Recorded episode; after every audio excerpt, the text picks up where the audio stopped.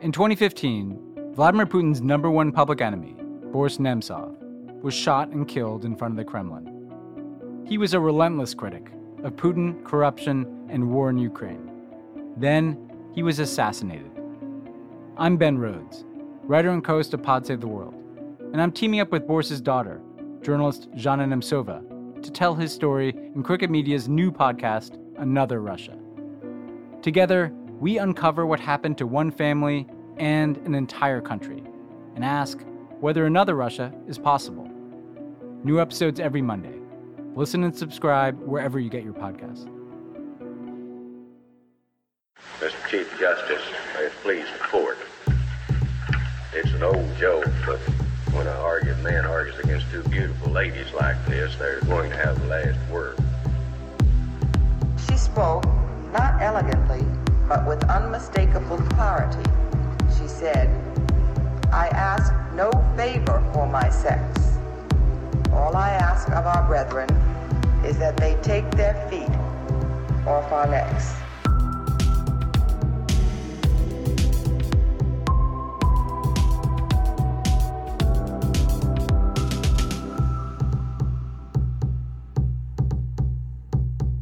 Welcome back to Strict Scrutiny, your podcast about the Supreme Court and the legal culture that surrounds it. If things feel strange to you, that may be because it is July and we got some Supreme Court opinions and argued cases.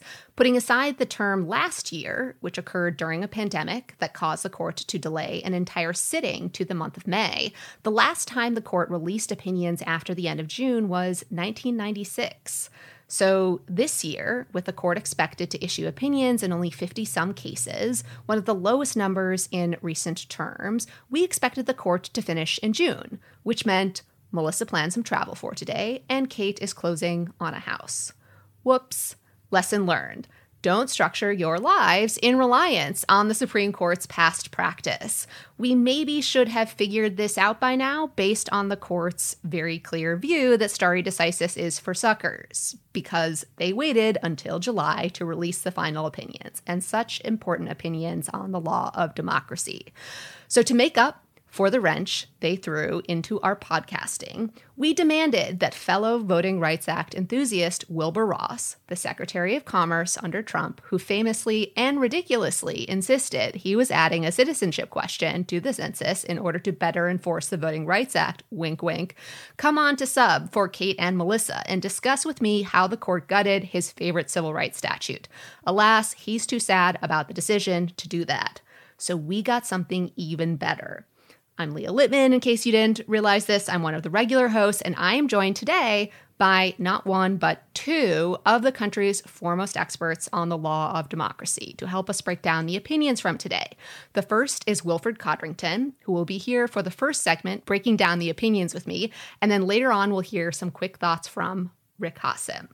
So, welcome to the show, Wilfred. Thank you, Leah. It's great to be here. On July 1. Yeah.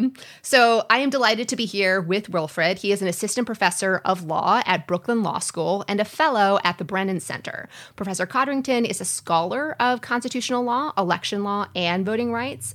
He was previously the Bernard and Ann Spitzer Fellow and counsel at the Brennan Center for Justice at NYU, where he focused on voting and election security. He is also the co-author of the forthcoming book, The People's Constitution, 200 Years, 27 Amendments, and the Promise of a More Perfect Union, which examines the history of constitutional amendments and the tension between the overall progressive arc of constitutional change and the conservative grip on the broader conversation about the Constitution. So, Wilfred, I guess first I want to ask you, why do you think the justices waited until July or couldn't release these opinions until July? Before today, my theory was they're pissed that they can't do their usual summer trips to Europe because of the pandemic, and they wanted to ruin everyone else's summers, too. Yeah, perhaps that's it. We're all looking forward to our July 4th break. So, maybe they want to give us a little something to chew on over the long weekend. Maybe it has something to do with a forthcoming retirement announcement. I don't know how you would tie one to the other, but There's a whole array of reasons that it could be, but they did drop something on us today. Yeah. My theory in light of what they did drop on us today is that Sam Alito was complaining that Justice Kagan was being too mean to him in her dissent in Brnovich and accused her of, quote, trying to cancel him, and that caused some delay. But let's not get too ahead of ourselves. So let's just dive into Brnovich, which, of course, is the case that I was alluding to. This is the major Voting Rights Act case we've been watching and have talked about before. But to appreciate the significance of the case, got to have some background. So bear with me, listeners. The case involves Section 2 of the Voting Rights Act, which prohibits two kinds of voting restrictions. The first are those that intentionally discriminate on the basis of race, and the second are those that result in selective disadvantages on the basis of race, that is, those that have a disparately negative effect on voters of color. This case is the first vote denial case under Section 2 that has reached the court. The court has previously addressed redistricting cases, but this case involved a challenge to laws that actually prevented people from voting or prevented counting their votes. The first voting restriction was an Arizona prohibition on counting provisional ballots that were accidentally cast in the wrong precinct on Election Day. And the second was an Arizona restriction that prohibits the collection of ballots by most people who aren't the voter. What was on the table when the court heard this case for possible theories about what Section 2 might mean? If you remember from argument, there were a few ones bubbling around. The first was the idea that only those laws that result in a, quote, substantial disparity, rather than just any disparity, violate Section 2. The second was a so-called equal opportunity theory, the idea that as long as some of a state's voting policies or procedures remain equally open to everyone, it doesn't matter if a state shuts down some voting practices or procedures that are more used by racial minorities. The third was almost like a safe harbor type theory, the idea that longstanding voting restrictions or common voting restrictions can't violate Section 2. So Justice Alito had the opinion for the court. This was expected in light of the other opinion assignments at the time. And I think, honestly, after oral argument, we were all lulled into a sense that whatever the court was going to do in upholding the Arizona voting restrictions, it wasn't going to do something super crazy and embrace the most ridiculous version of these theories, in particular the equal opportunity theory, which would just completely gut, Section 2, because if the prospect that some of the state's voting policies or procedures remained open to everyone was enough to defeat a Section 2 claim, then it would be really hard for any Section 2 claim to prevail. I think this opinion is worse than I was expecting because it seems to embrace all of the theories that were being advanced to limit Section 2 and gives states and conservative judges a variety of arsenals to rule against Section 2 claims.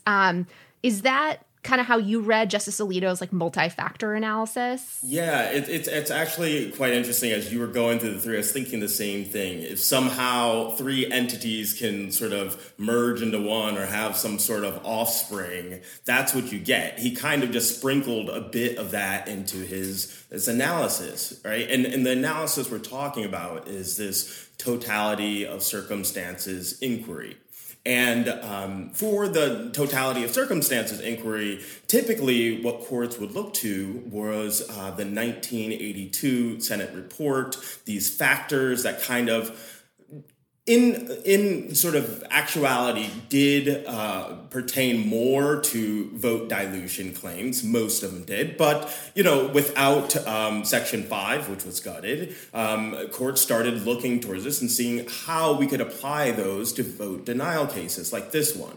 So Justice Alito came up with sort of five other things to fit into this totality of circumstances inquiry. One was the size of the burden imposed.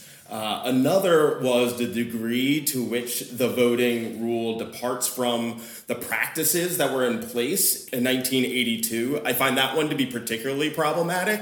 Oh, yeah. He says a third one is the size of the disparities rule, its impact on minority voting. Another is to consider the opportunities provided by the state to vote.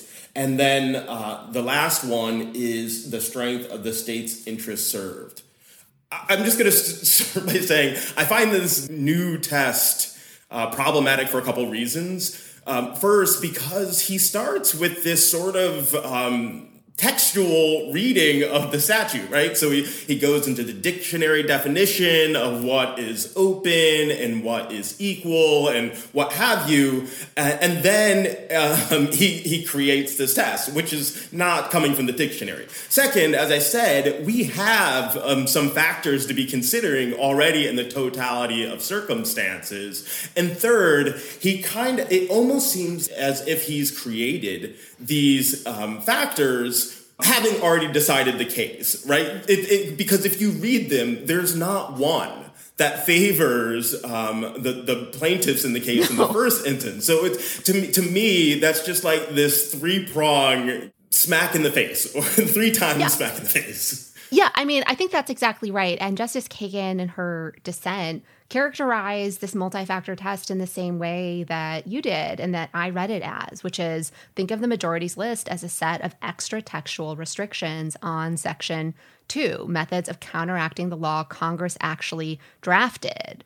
And, you know, that's essentially what it does. It, again, identifies a bunch of ways that plaintiffs could lose Section 2 claims. She also kind of calls it a non-test test, again, because it is just this, like, list of factors that courts can invoke to rule against these claims. So maybe we can go through each of the factors. You mentioned that the presumption of validity for voting restrictions that were in existence in 1982 was particularly problematic in your view, but maybe we can just go through each of the factors and kind of talk about how they fit into Section 2 claims and what they might mean for Section 2 claims going forward. So the first one was, as you noted, you know, the extent of the burden, you know, whether the disparity is substantial or whether it is minor.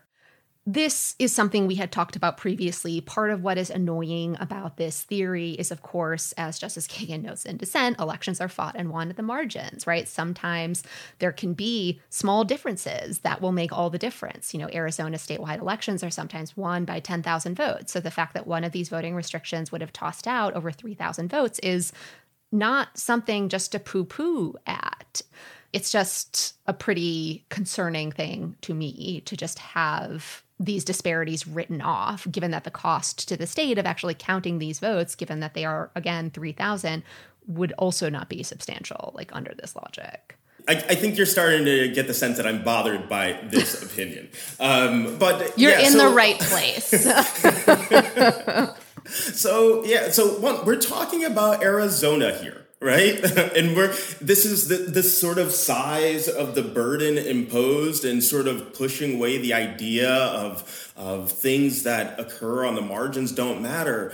Arizona was won on the margins in the last election. It is just ironic that he would sort of dispense with the idea that the margins matter. So that to me is a little problematic. It's also problematic because it almost reads as if he didn't read the dissent. And I mean, I wasn't a Supreme Court clerk, but from what I understand, these drafts circulate among people. So it's like there was nothing done to even sort of rebut or pre-butt that sort of idea that it doesn't matter. To me, it also bothers me a bit because it disparages the idea of democracy in the first instance, right?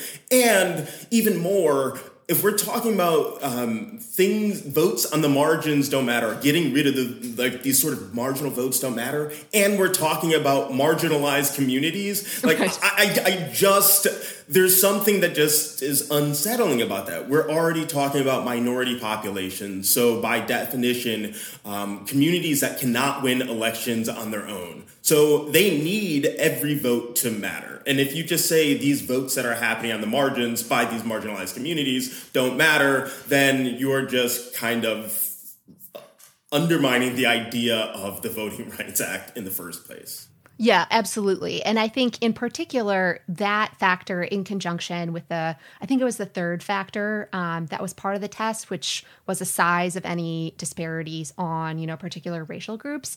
And in one remarkable passage on that factor, Justice Alito basically says, well, to the extent that minority and non-minority groups differ with respect to employment, wealth, and education, like even neutral regulations will have an effect, you know, that looks like it is on the basis of race. And this passage to me was particularly insane because it is on the cusp of a revelation that, in fact, racial disparities are systemic, that we have a problem with systemic racism, and that because there are so many glaring disparities associated with race. And yet Justice Alito's conclusion from that is, and so the state could just as easily like discriminate based on employment and can, you know, capitalize on these racial disparities. And that's just fine. And, you know, to say that is kind of the tenor of the Voting Rights Act is quite a step for me. But it is just an odd perspective on the world also. Are you calling him Trollito here? We have systemic discrimination and systemic racism that occurs that affects voting. And there's no sort of connection between the way those things work, right? I read that and I said, okay, again, let's think about this. The connection between wealth and education and employment obviously impact how we're going to vote. I would take that for granted. But your inability to vote is going to impact your ability to gain education and wealth and employment. And it's just like those things are completely disconnected for him. But the other part of that is that plays into the totality of the circumstances. Yes, right. So we're creating this whole new totality of the circumstances test, but you're ignoring these things that are clearly, not only clearly because they just make sense, but clearly because these were things that were mentioned in the congressional reports that you are supposed to take into account, these historical and socioeconomic factors. And it's just like, that's not even acknowledged at all. I think that completely relates to a point you made earlier, which is discounting the, quote, marginal votes of marginalized communities. And here, Justice Alito is basically like, well, okay, yeah, the group that is burdened is also, you know, burdened when it comes to access to employment, wealth, and healthcare. But so be it, right? Might as well stick it to him, too, on voting. And, you know, that's just kind of the way things are. And again, not really kind of an attitude of a justice who appreciates the history of the Voting Rights Act, or as you were saying, the kind of congressional history, which appreciated that access to voting and voting rights was a mechanism to correct for other types of systemic disparities. But, you know, again, Sam is gonna Sam. Yeah.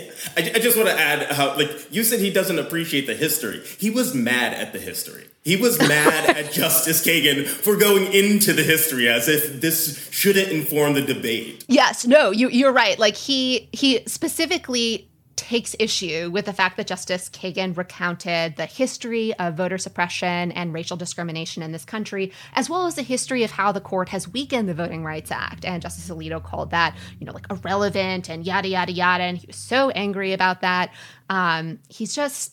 He is angry even when he is winning. Like, he has an emotional register that ranges from angry to 76-page dissents that crashed the U.S. reports. And that is the kind of spectrum that we're working with. And I guess we just got angry here. Quick math says, according to Justice Alito, about 80% of Justice Kagan's dissent is irrelevant. Right. Right. Just by the page count. Right. Yes. So then we should get to the other factors that Justice Alito invokes, which I think are arguably even more problematic than the ones we've already taken issue with. The first, as you noted, is this presumption that voting restrictions that existed in 1982 are somehow completely fine.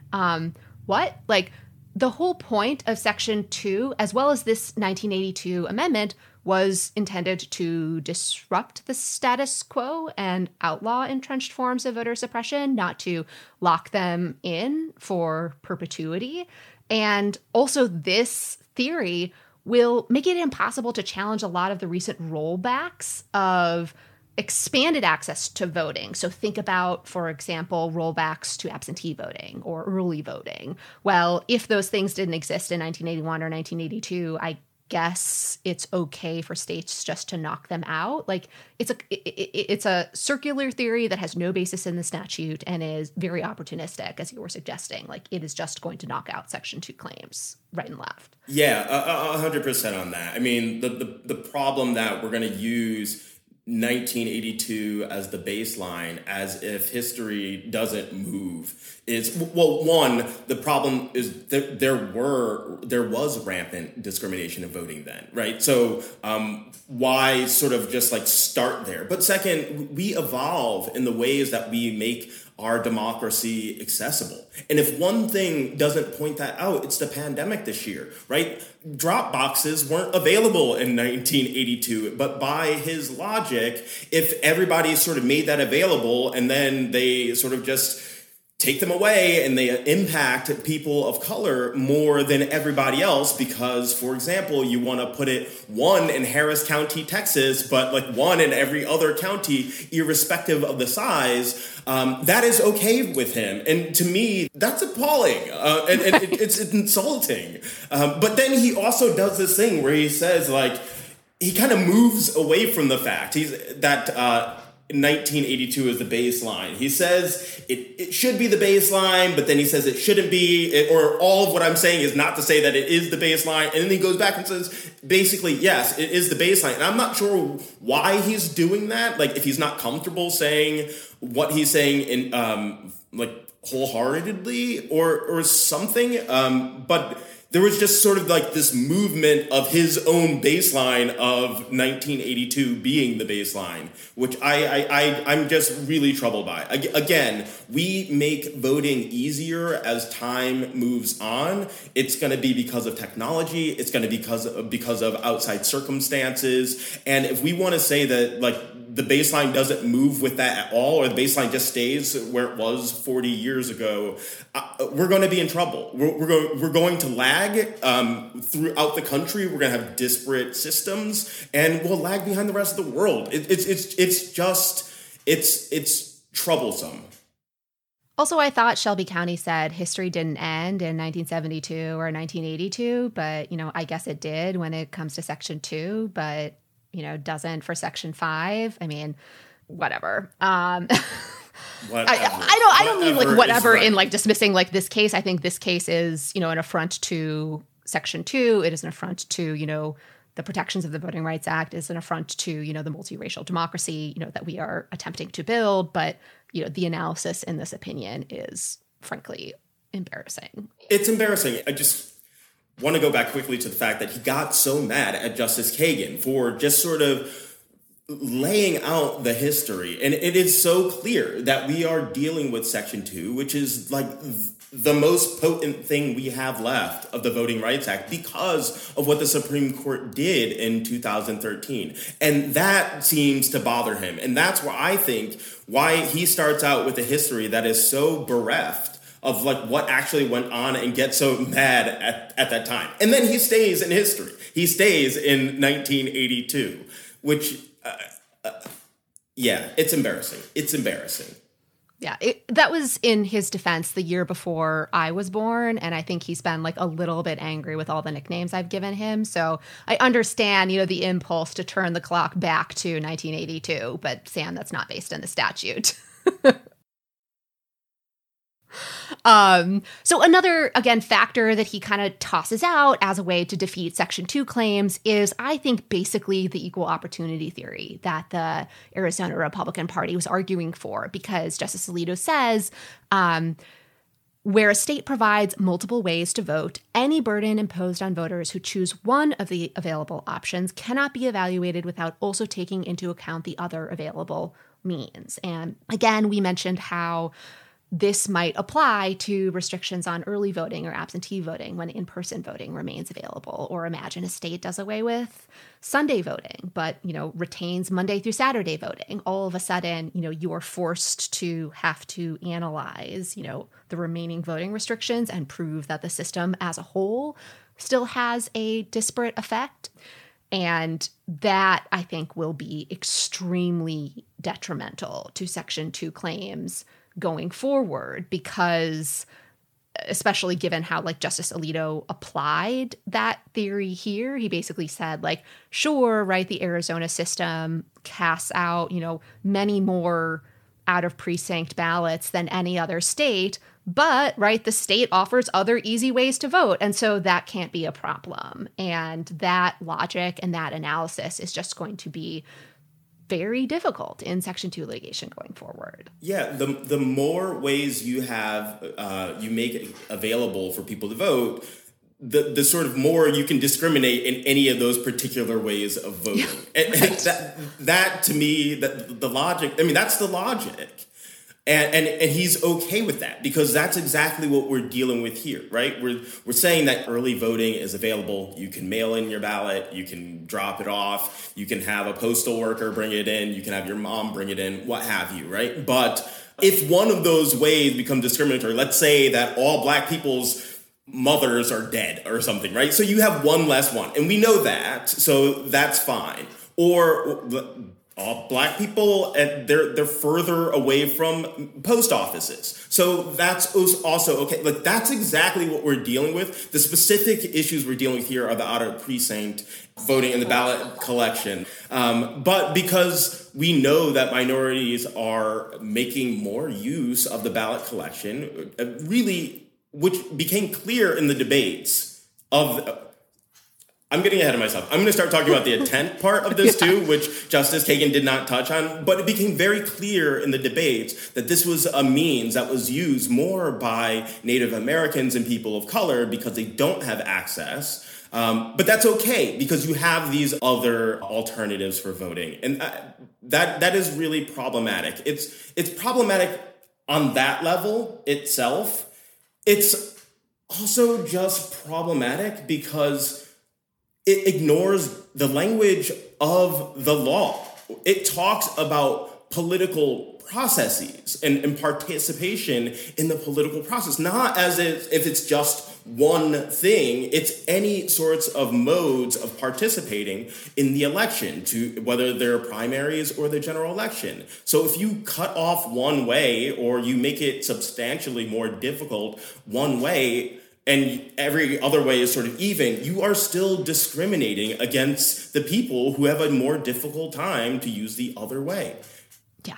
Then we get to the last factor, which is even if you find that a law does create a disparity or even a substantial disparity in the whole operation of the system, you can find that the state's interest behind this law outweighs that disparity. And here, Justice Alito writes into the opinion that fraud is a real risk that accompanies mail-in voting, even if Arizona had the good fortune to avoid it. What does this mean? Even if a state has no evidence that fraud exists, even if it has no evidence that its law solves an actual problem, that hypothetical interest is enough to outweigh actual evidence of discriminatory effects. And here, you know, the Sam-splaining seems to be that, like, the real untold story of the Voting Rights Act is that it was enacted to prevent Black people from voting based on spurious claims of voter fraud. Like, this is not the Voting Rights Act, or like any Voting Rights Act with which anyone would be familiar.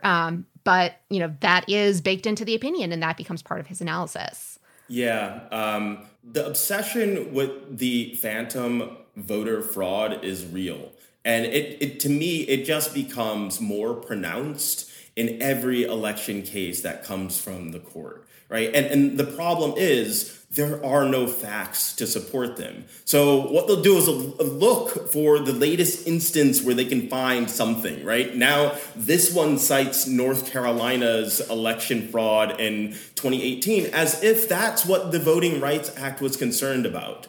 And then on top of that, it's not just the phantom of voter fraud. It's also like there's this passing line about, oh, yeah, well, intimidation could also be a state interest. Well, what are we talking about? There's nothing about intimidation here. Like, who being intimidated are we actually talking about? Like, really, the crux of that argument is on the voter fraud. And it just sort of goes to this other thing to, like, throw out these potential other state interests that might bolster a state's decision to enact laws that discriminate against other people. The voter fraud fallacy is just real in their minds. It is not a thing, and yet it finds its way in every voting decision. Yeah. So you've already alluded to this, so maybe we can skip ahead to the portion of the opinion on intentional discrimination, because the U.S. Court of Appeals for the Ninth Circuit had also invalidated the prohibition on ballot collection on the ground that the state had enacted it in order to intentionally discriminate on the basis of race. As you mentioned, there was, basically uncontradicted record evidence that outside of Arizona's two largest counties, a large proportion of the Native population lived in areas that were far away from, post offices. And so therefore, this restriction would have a disparate impact on their ability to vote. And a former Republican state senator had basically lobbied for this bill by touting, non-existent threats of voter fraud and then putting together a ominous-looking surveillance footage of an apparently Hispanic man who the video called a thug, purportedly stuffing a ballot box. And based on that evidence, as well as, I think, the general history of discrimination on the basis of race and voting in Arizona, the Ninth Circuit concluded that this was intentional discrimination on the basis of race. Previously, the Supreme Court actually, in an opinion by Justice Alito, Abbott versus Perez from 2018, had made it really hard to prove that voting restrictions were intentionally discriminating on the basis of race. But this opinion, I think, goes even further and makes it even worse because it suggests that partisan motives, that is, a desire to hurt political opponents and entrench your own political power, are completely separate from and independent of racial motives. So the mere fact that someone was trying to enhance their own political power doesn't show that they were discriminating on the basis of race. And they also say that even with that evidence that a state senator was engaged in basically very obvious racial motivations for the law, the fact that other legislatures, quote, engaged in serious debates is enough to sanitize the law.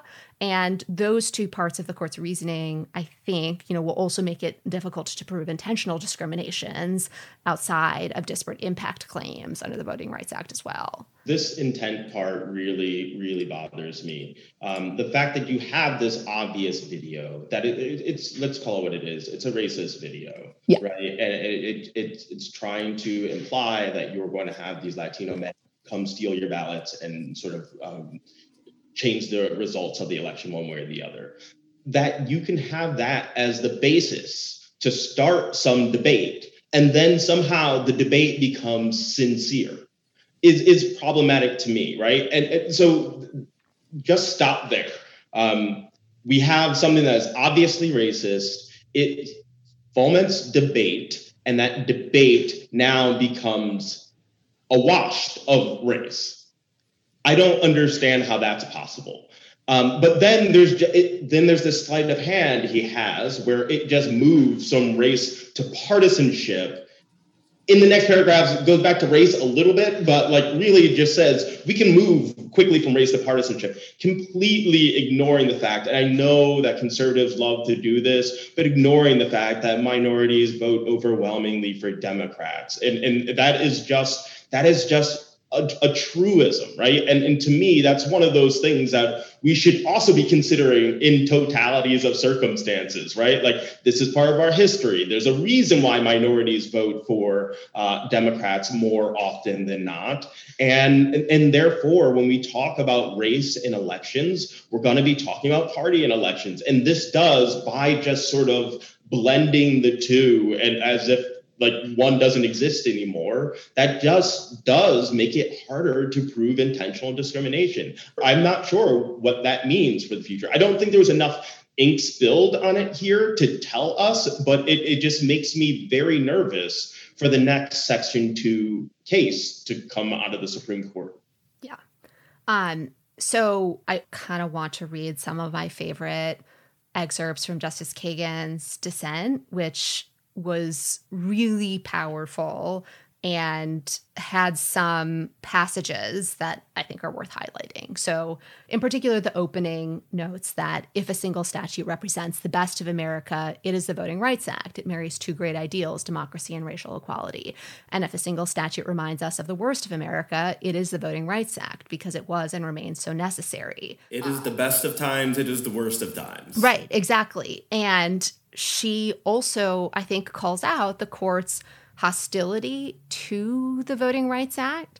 She says, yet in the last decade, this court has treated no statute worse. You know, to take the measure of today's harm, a look to the act's past must come first. You know, she also explicitly invokes several times Justice Ginsburg's dissent in Shelby County. She notes studies that have suggested that the court's invalidation of Section 5 actually led to some of the voter suppression laws that have been enacted since then.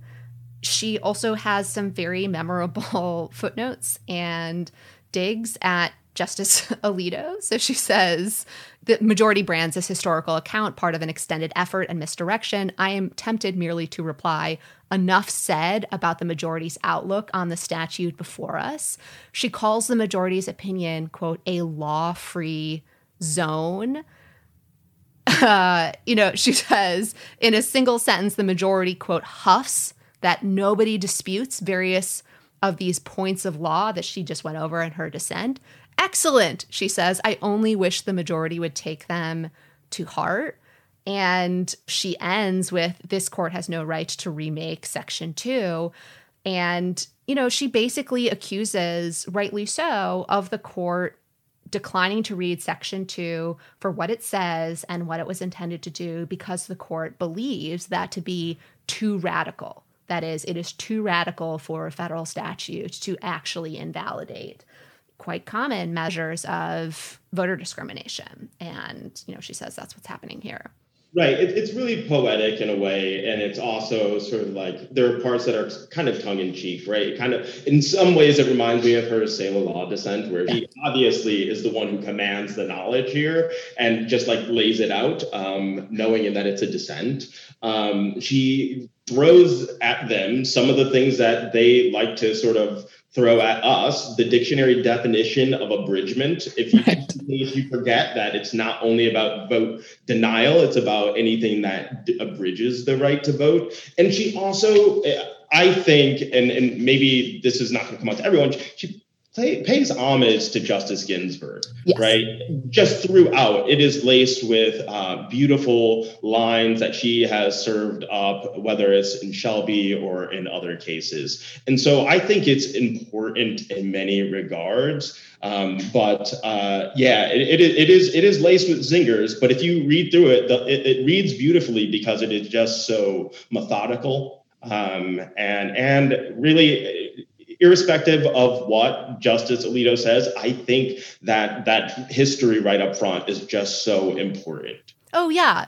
It's absolutely important. I mean, you can't, for example, decide, you know, what Section 2's reference to equal opportunity, for example, means without consulting what the Voting Rights Act was enacted to do and the congressional reports that mentioned, you know, the disparities in other areas we were talking about, or, you know, the hope that remedying disparities in voting would remedy other kinds of disparities. And so thinking about that history is part of what makes, you know, her competing textual moves all the more persuasive. I agree.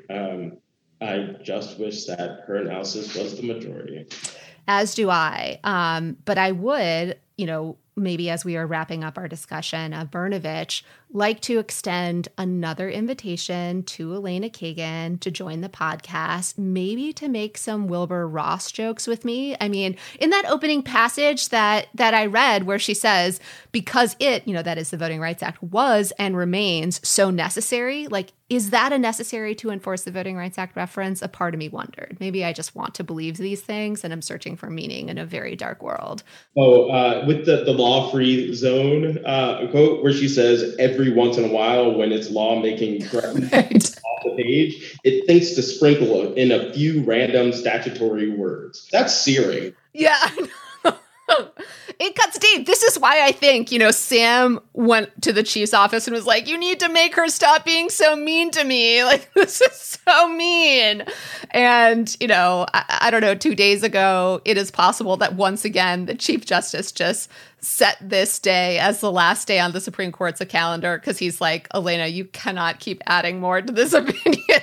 Like, you have murdered us 1,000,000 times over and we're still not going to change our minds. They don't have to. No. Yeah. No.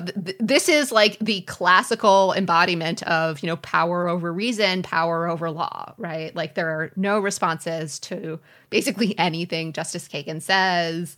And it just doesn't matter. Right. Though hopefully her dissent is a call to action for those who might be thinking about whether it is worth enacting new voting rights protections and, maybe how to do so. She just talks about how this is an era where democracy is really at stake. And I mean, she calls out the sort of spate of bills that are going through state legislators. And she obviously calls out the Supreme Court for its role in it, too. So she's hoping that someone's listening. I am hoping that someone is listening. Me too. So maybe we can just briefly recap Americans for Prosperity versus Bonta, which was the other Law of Democracy case released today. This is the case that involves a California regulation that requires certain nonprofits to provide a list of their donors to the government. The IRS also has this requirement. The records are not publicly disclosed, although California in the past has had bureaucratic hiccups and oversights that resulted in the disclosure of some donor information. So Americans for Prosperity argue that they have a First Amendment right to keep their donors anonymous because publicity creates a risk of harassment to the donors. California, for its part, argued the regulation was necessary to ferret out fraud and to ensure that charities were, in fact, sticking to their missions, and also to verify the accuracy of organizations' financial reports. So we had been watching this case in part because, the court had previously laid out a view that these disclosure and reporting requirements were basically a way to counteract the court's invalidation of other campaign finance restrictions. That is, the court had previously adopted a super narrow definition about what constitutes corruption and said the way to police corruption is not by restricting campaign donations or campaign contributions, but instead to make that information public, to give information to the voters so they can police the existence of corruption. And in Citizens United, the court upheld 8-to-1 disclosure requirements. This case, I think, marks an important turning point in the court's jurisprudence, where in a 6-3 opinion by the chief, the court invalidates this California regulation, basically doing a few things that could signal, other disclosure or reporting requirements being invalid as well. First, the court says the legal test that courts apply to these restrictions is exacting scrutiny, and that this requires these requirements to be narrowly tailored to achieve the government's asserted interest. This is important because the court then applied that standard to require California to demonstrate that it had actually used the reported information in actual prosecutions and enforcement proceedings. And because it hadn't done so, the court said, well, you haven't shown this reporting requirement is actually necessary to achieve your interests. The court also upheld the First Amendment challenge, even though there was pretty generic evidence about the risk of harassment. That is, there wasn't information that like any particular donor might be subject to harassment. It was more just that the organizations themselves and causes they were associated with were subject to public criticism.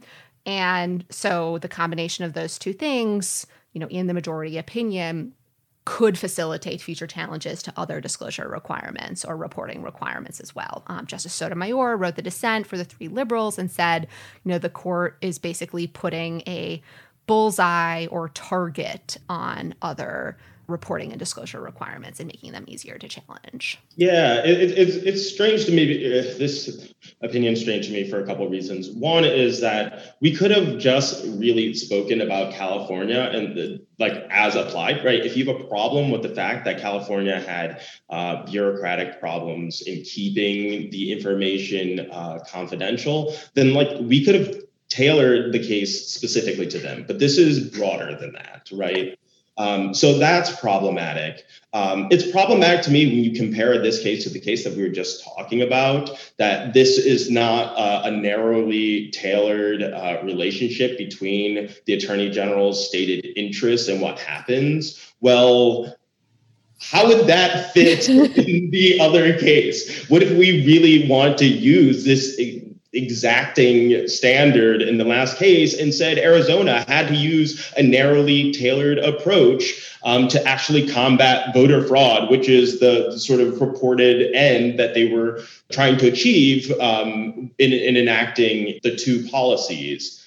And then third, they just seem to be talking past each other what this whole exacting scrutiny is, which I have to admit for my con law class, my students this semester, I gave them a question about the standards of scrutiny, good, bad, what would you add, whatever. And I can't tell you how many of them just said, there is no three-tier standard of scrutiny. And the fact that the court just adds these other ones and it just becomes so difficult to know exactly what you're talking about, even if you are sitting in the same room, in the same building with each other, trading drafts with each other. We're not even talking about the same thing anymore. And so I see that as problematic. It is important to know that this was not specifically about campaign finance, but it's also important to know that this could easily translate into rationale that would eviscerate disclosure laws in the campaign finance context.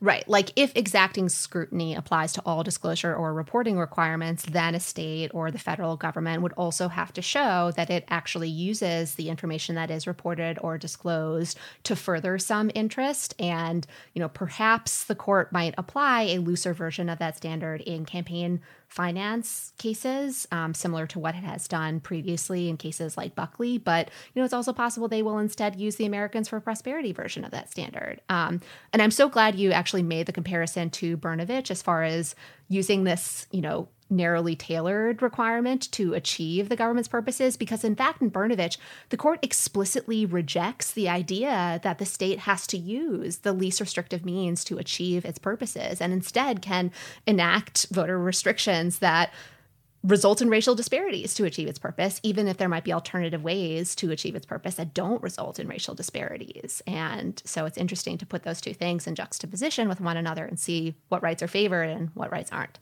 Right. And while we're talking about race, can I just say that I really think this whole chilling effect rationale is just so exaggerated. And I think it is so unfortunate to make the comparison of these Koch industries to the NAACP of the civil rights era. The sort of repercussions at worst that the donors to Americans for Prosperity are likely to face are far from that which Medgar Evers faced for being a member of the NAACP in the 1950s and 60s. Americans for Prosperity, they may face the shunning that Alan Dershowitz faced in Martha's Vineyard, but they're not going to be gunned down in their driveways when they're sort of going out to take out the garbage or whatever. That it is just it really, it's an insult to history. It's an insult to American history, and it is an insult to the real rationale behind the First Amendment. Like, I'm annoyed, but I'm so perturbed by this. Yeah. It was especially annoying to see these two cases released in tandem to one another, in part because of the contrast, you know, you've already drawn, in part because, you know, the court is making it easier to essentially contribute an unlimited amount of money to political causes you want than to actually participate in the political process by voting. And, you know, that does not seem to be the, you know, right way to think about, you know, what rights kind of like lie at the base of a constitutional democracy. But it is also because, you know, in this AFP case, and we talked about this during the argument, the court is heavily invoking, you know, the NAACP cases from the 1960s to say that the threats faced by, you know, conservative political donors are similar in kind to those faced by NAACP members in the 1950s and 1960s. And this is just not true. Like mean Twitter comments or people deciding not to buy particular products is just not the same thing. There's the stalking horrors in Brnovich about, you know, this being a federal, like them trying to stop a federal takeover of elections, like away from the states. If there is anything that is in the province of states, it is charitable trust law. Right. That is a creation of state law and the sort of enforcement of their laws by attorneys general of the state, that is in their province. So now they can't even set out their own regulations to ensure that these organizations are actually carrying out the purposes for which they've been established. That was maybe, again, you asked why they released him on July 1, why they released him together. Maybe it was just to make you and me really, really mad by all the comparison. It's to trigger the libs. That is a definite possibility. it's a Trollito move or a Peaklito move. Not quite sure what persona, but one of the two. So any other kind of thoughts on either opinion before we wrap up? You know, they were released today. I'm still trying to put my thoughts together. Those were some initial ones. I may want to talk again about my revised thoughts in time, but right now I think I'm just going to, I'm going to go take a shower. Well, that sounds great. You are always welcome to revise your takes, and we would love to have you back on sometime. Thank you so much to Wilfred Codrington for joining us to give a same-day breakdown of the court's two major and end-of-term law of democracy cases. Of course, this was fun.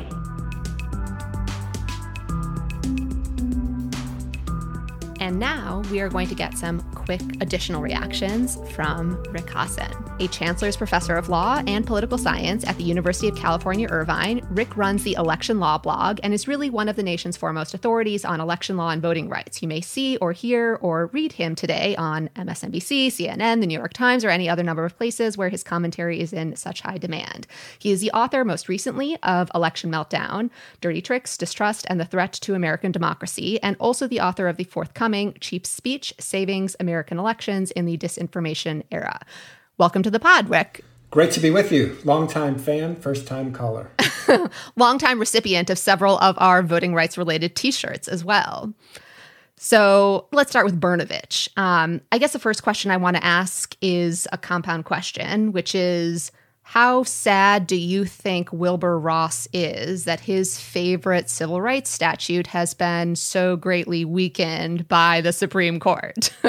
Once I saw that Justice Alito had the majority opinion in this case, I knew that it was going to be a day that conservatives were going to love and liberals were going to hate. And it really is an evisceration of Section 2 of the Voting Rights Act in the context of vote denial cases, that is, not redistricting cases, but cases where the claim is that minority voters have a harder time registering to vote or actually voting.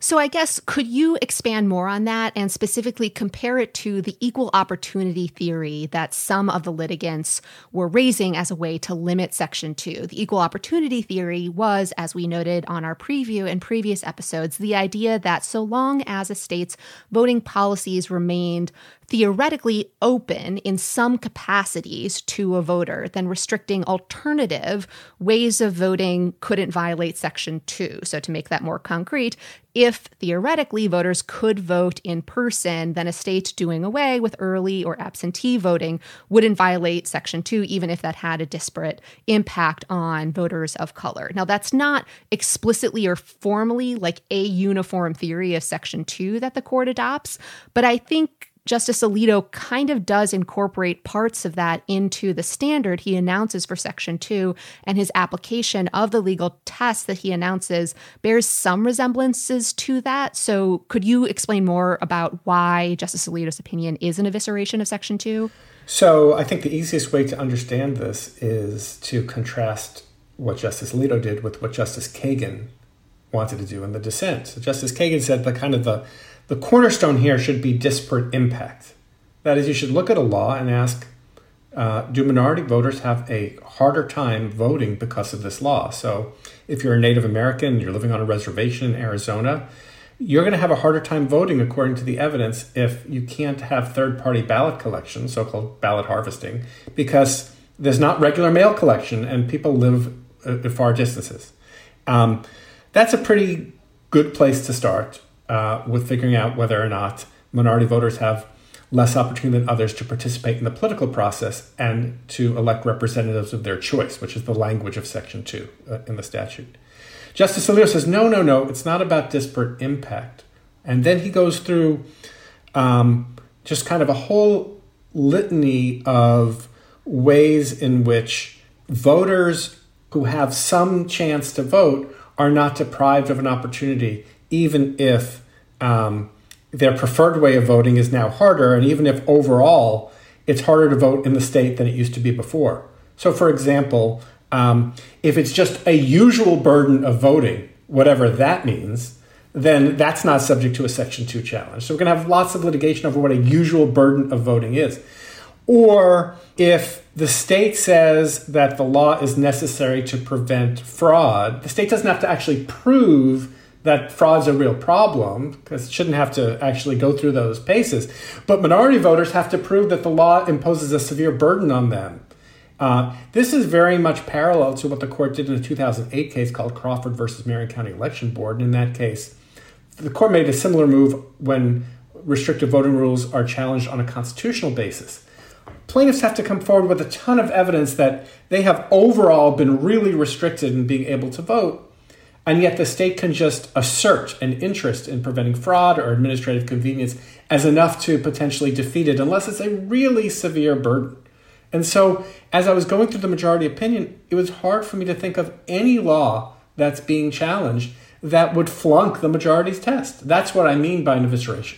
That's what I was just about to ask you, because in the wake of Shelby County, the very conservative U.S. Court of Appeals for the Fifth Circuit did uphold a Section 2 challenge to Texas's voter identification law, finding that it unlawfully, resulted in disparate burdens on voters of color. And I guess my question was going to be, do you think that conclusion or the Fifth Circuit's analysis holds up in light of Brnovich, and or, do you think any of the recent wave of voter suppression laws, like the one in Georgia, kind of holds or, could stand a chance of being invalidated under Section 2 in light of what Justice Alito said in Brnovich? I mean, my concern is Justice Alito gave what seemed like a host of factors to be deployed against Section 2 lawsuits, such that, a court in a case challenging, let's say, restrictions on Sunday voting could say, well, Sunday voting hasn't always been a tradition or wasn't that common in 1982. So,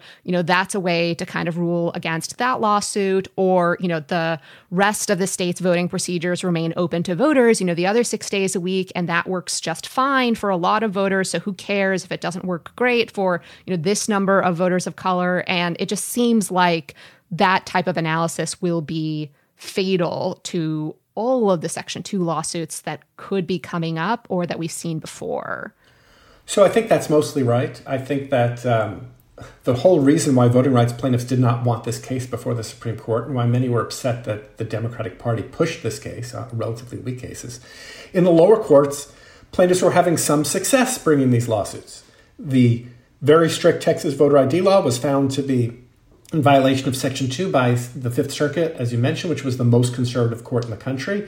Texas then tweaked its law to make it a little bit less strict, and then the Fifth Circuit upheld it. It showed kind of the statute was working. There was a test. The lower courts had developed a test. That test is not even mentioned in the Supreme Court's majority opinion. It was kind of like a 3-part test or a 2.5-part test. And now it's being replaced by something which I think you're right. It just gives conservative judges the ample chances to say this law is not burdensome enough, or this law is not unusual enough to constitute a Section 2 violation. Now, the reason I said I think you're mostly right is because I think that in the hands of a much more liberal judge, you could see language in Justice Alito's opinion be used to claim that there's a Section 2 violation. But as these cases work their way up the food chain and as more courts are, appeals courts and the Supreme Court are dominated by conservative judges and justices, those victories in the district court, few and far between as they may be, are likely to be reversed. So thinking about the Georgia law, one of the provisions of the Georgia law cuts back on some days of absentee voting, particularly during the runoff period. Another provision of that law requires that you provide an identification number when you're voting absentee. Do these things flunk Section 2 under the majority test? I find it very hard to believe that the Supreme Court would say that they do. The Department of Justice, as you may recall, recently filed a lawsuit challenging Georgia's new law, and it was drafted in a savvy way to avoid a potential bad outcome in Brnovich by focusing only on discriminatory intent rather than discriminatory effect. But there's another part of the opinion in Brnovich where Justice Alito, following on his terrible opinion a few years ago in Abbott versus Perez, makes it even harder to prove discriminatory intent. And so I have a very hard time believing that a challenge to the new Georgia voting law or to the upcoming Texas law is going to be found to be a violation of Section 2 or found to be unconstitutional. I was just about to say, the more liberal justices in whose hands this new standard will work just fine. I assume by that you're referring to the very moderate Chief Justice, Justice Barrett, and Justice Kavanaugh, about whom we've heard so much over these last few weeks, right? No, not them. I had this fantasy of Crawford redux. So in the Crawford case, which I mentioned earlier in 2008, the court divided 3-3-3. They were the three most conservative justices led by Scalia, who basically would not allow any challenges to voter ID laws to go forward. But then there was this middle block, which was Justice Stevens, along with Justice Kennedy and Chief Justice Roberts. And they took a somewhat middle position, which left the door somewhat open. And I was hoping, given the kinds of uncertainty that Justice Barrett enunciated in her oral argument questions, she seemed pretty uncomfortable with eviscerating Section 2 during oral argument. I don't know what happened. Kavanaugh has shown himself to not be friendly to voting rights at all in opinions related to the kind of the emergency COVID election litigation on the shadow docket that you've talked about on your show numerous times. So I can't say I'm surprised. I can say I'm disappointed. But, I had a 29-point tweet thread yesterday, and right. I had two worst-case scenarios. One was Justice Alito has the opinion. A majority, not just a plurality opinion. And the other relates to the other case today, the AFP v. Bonta case, where Chief Justice Roberts pretends he's being minimal and is actually issuing a maximalist, terrible decision. And both of those things kind of came true, right? Since AFP... Not even kind of. Yeah, definitely. So I know we're running short on time, so maybe I can just ask you two quick, short questions about Bonta. First is, what's the most significant part of that decision? Is it that the court said there is a narrow tailoring requirement as part of exacting scrutiny? Is it that they didn't require any evidence of actual threats of harassment for a facial challenge to succeed? Is it that they upheld the facial challenge rather than an as-applied challenge? What's the biggest thing in this opinion? I think it's the first two things. The facial challenge just follows from the other two, which is that, once you redefine exacting scrutiny, and Roberts did this once before in a case called McCutcheon involving campaign contribution, once you redefine exacting scrutiny to be, as Justice Alito puts it in his concurrence, having teeth, once you define it as almost strict scrutiny, that calls into question a whole bunch of campaign finance laws. And I think, there's going to be a lot of challenges on the way that used to fail that now will have a fighting chance. Number two, you don't have to demonstrate chill. Ordinarily, when the court sees plaintiffs it doesn't like voting rights plaintiffs, it says, show us some real evidence. But here are some, fear of conservatives worried about harassment. And it's, don't bother with the evidence. As Justice Sotomayor said in her dissent, where's there even standing here? How are these people being injured? But of course, standing is in the eyes of the beholder, as we well know. Yes. And the second question was just going to be, what do you think the next challenge based on AFP is going to be? Is it going to be to the parallel IRS rule? Is it going to be to the campaign finance disclosure or reporting requirements? Is it going to be to some, I don't know, public health measure, you know, that requires posting of calorie counts or something else? Or like, where do you think this case is going to go? Well, you know, I'm kind of focused on election law, and so I'm not really thinking about the implications otherwise for disclosure, which could be significant. But in my area, what I'm worried about is campaign finance disclosure laws. Right? So the Supreme Court in Citizens United and in McCutcheon said, when we're talking about corruption, it's only about quid pro quo corruption or its appearance, and laws have to be justified to promote that. So you could easily say, this is not narrowly tailored to prevent corruption because most donors who are giving money are not corrupt. You know, so, I mean, there's a lot more to it. I do think that campaign finance disclosure laws have a fighting chance under the standard, but it's a new lease on life. Generally speaking, courts have been quite dismissive of challenges to disclosure laws. In Citizens United itself, the court approved a very broad disclosure law, but we don't have Justice Kennedy or Justice Scalia on the court anymore. And on disclosure, they were really important conservative voices in favor of disclosure. Justice Scalia wrote a number of opinions where he talked about the importance of standing up for what you say and not hiding behind a cloak of anonymity. In one of the cases, he said there's nothing honorable about an anonymous leaflet any more than an anonymous phone call. They're gone. They're replaced by justices who believe that conservatives are under siege and that they are full of threats of harassment, even though, again, as Justice Sotomayor said in her dissent, where's the evidence of harassment? It's not here. So we are just really in a very bad position for American democracy. More dark money, fewer protections for voting rights in the federal courts, amidst a wave of voter suppression, amidst a flood of money coming in to try to influence our politics. And, you know, in a hyper-polarized atmosphere where elections are being fought in such existential terms, it's just a really bad combination for our democracy right now. Yeah, you read these two cases together and it's, you have a right to buy an election, not a right to vote in one, I guess. And well, what a way to end the term. I mean, exactly. Maybe by the time we record this, there'll be a Breyer retirement, but none was on the horizon when we started recording. Right. So thank you so much, Rick, for joining. I know today is super busy for you, and we very much appreciate your time.